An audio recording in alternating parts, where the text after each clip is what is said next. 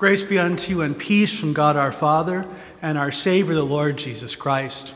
Our text for our meditation here this morning is recorded in the 12th chapter of the book of Deuteronomy, beginning with the 29th verse.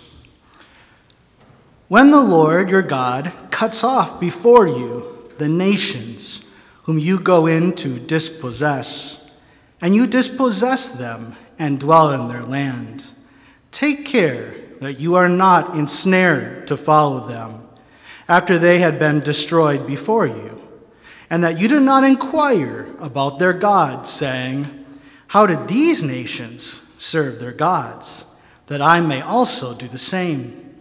You shall not worship the Lord your God in that way, for every abominable thing that the Lord hates, they have done for their gods for they even burn their sons and daughters in the fire to their gods.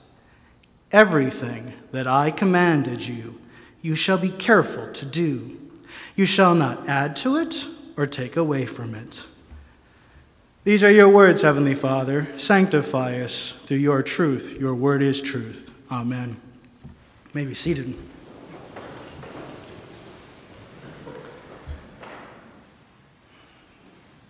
Ever since the fall, human beings have been concocting ways to earn the favor of their gods. In India, men pierce their skin with hooks and are suspended like eagles to honor the god Vishnu. The Shaolin monks of China attempt superhuman feats of kung fu, all in an attempt to achieve Zen.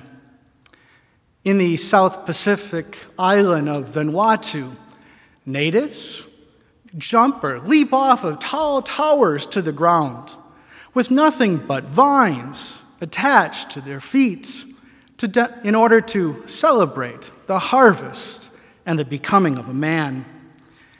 In our text for today, the one true God rejects all man made attempts in order to earn his grace and his favor. For man made religious practices aren't only a work righteous insult to God, they often endanger the very lives of their adherents. Let us then reflect then on this theme. Do not add or subtract from God's word. Our text picks up as the our text picks up with Moses' final sermons to the Israelites. After the Lord had brought them up out of Israelite slavery, they had wandered the desert for 40 years because of their continued unfaithfulness. Now that a new generation had arisen, Moses was setting out to prepare them to finally take the promised land. But he was particularly worried that they would embrace the Canaanite religion, particularly child sacrifice which, sad to say, unfortunately, in Israel's history at times, they seem to have done. For it was common in that day to think that you could not inhabit a land without honoring, worshiping, and paying homage to the gods of that land. But before we dismiss idolatry as moderns as something just simply silly, we need to recognize that the pagan gods were often personifications of human wants and desires. For example, there were gods of food and shelter. There were also gods associated with pleasure, power, and fame. Now, we may have stopped worshiping the party god known as Dionysus to the Greeks or Bacchus to the Romans. But very few college students fail to pay homage to the party scene that he personified in order to dull the drudgery of another academic year. You see, whatever we fear, love, and trust above all things, that is really our God. In actuality, the ancients were at least honest enough to call their wants and desires gods. We moderns, conversely, think that we break the first commandment the least all the time, we are absolutely laser focused on achieving our wants and desires. However, our text is chiefly concerned about Israelites worshiping the one true God with the horrifying religious practices of the Canaanites. But notice that God doesn't demand blind allegiance. Here and elsewhere in Deuteronomy, Moses explains just why man made religious practices are so dangerous. First of all, grace is a divine gift, for man lacks anything to give back to God that God hasn't given to him in the first place. Second of all, man made religious practices always end up fostering work righteous theatrics.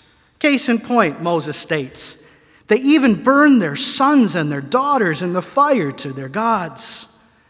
In other words, work righteousness eventually drove the Canaanites to think if only I offer up the thing most precious to me, my own dear child, as a burnt offering then surely the gods would have to honor my request.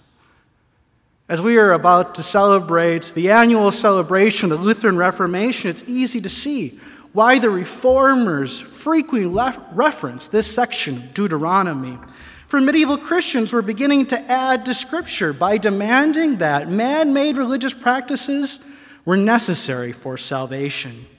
To show you just how far their work righteous theatrics could go, some monks, in order to earn God's favor, actually had themselves walled up into the walls of the church with nothing but a hole to receive sustenance for the remainder of their days.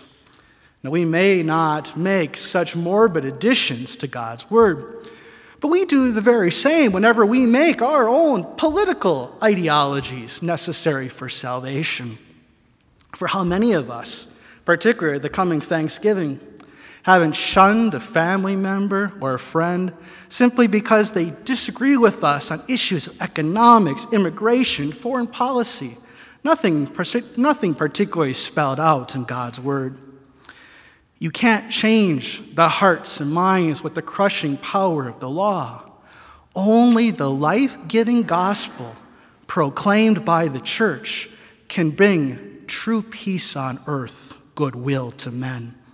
Sad to say, if we continually try, try to justify ourselves with the law or man made religious practices, then, as St. Paul warns, you are severed from Christ. You who would be justified by the law, you have fallen from grace.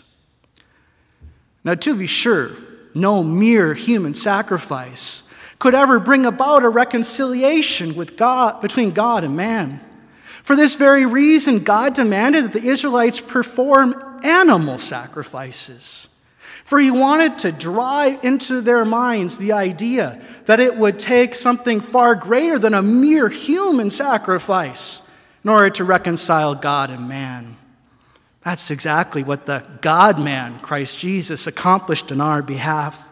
Throughout his life, he brought people of different religious and political parties to repentance and faith in himself. Pharisees and Sadducees, zealots and tax collectors, even the oppressive Romans and the oppressed Samaritans amended their lives and found new meaning as Christians. Then, upon the high altar of the Holy Cross, Christ offered the one all availing sacrifice for human sin. Nothing less could bring about a reconciliation between God and man, for only the sacrifice of the God man could ultimately free us from a divine burden that no mere human being could ever afford. But lest we have any doubts that we are justified by faith alone, our Lord Jesus Christ bestows upon his church the totality of God's word. To be sure, there will be false shepherds who will continue, who will continue to arise in his church. They will subtract from Christ's teachings, and they will add conditions to salvation by faith alone. But Christ has made God's word so available to us so that every believer can confidently say with St. Paul in Galatians 1 8, But even if we or an angel from heaven should preach to you, a gospel contrary to the one we preach to you, let him be accursed. Armed then with the double edged sword of God's word, we are more than conquerors, as St. Paul says, through him who loved us. If that were not enough, Christ gives us Christian freedom in all matters that do not contradict God's will for us or neglect the needs of our neighbors. No other religion can make such a boast. All other religions are ultimately religions of works. Only Christianity is a religion of grace. To be sure, Lady Liberty promises freedom, but only Christ has guaranteed it.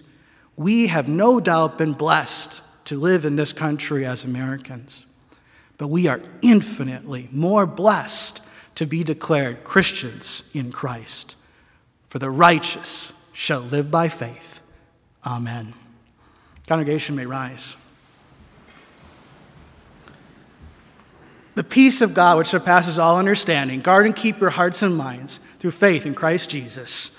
Amen. And let us pray. Lord God, Heavenly Father, we most heartily thank you that by your word you have brought us up out of the darkness of error into the light of your grace. We beseech you, mercifully help us to walk in the light. Guard us from all error and false doctrine. Grant that we may not become ungrateful and despise and persecute your word, but receive it with all our hearts, govern our lives according to it, and put all our trust in your grace through the merits of your dear Son, our Lord Jesus Christ, who lives and reigns with you and the Holy Spirit, one true God, now and forever. Amen. Continue with the hymn.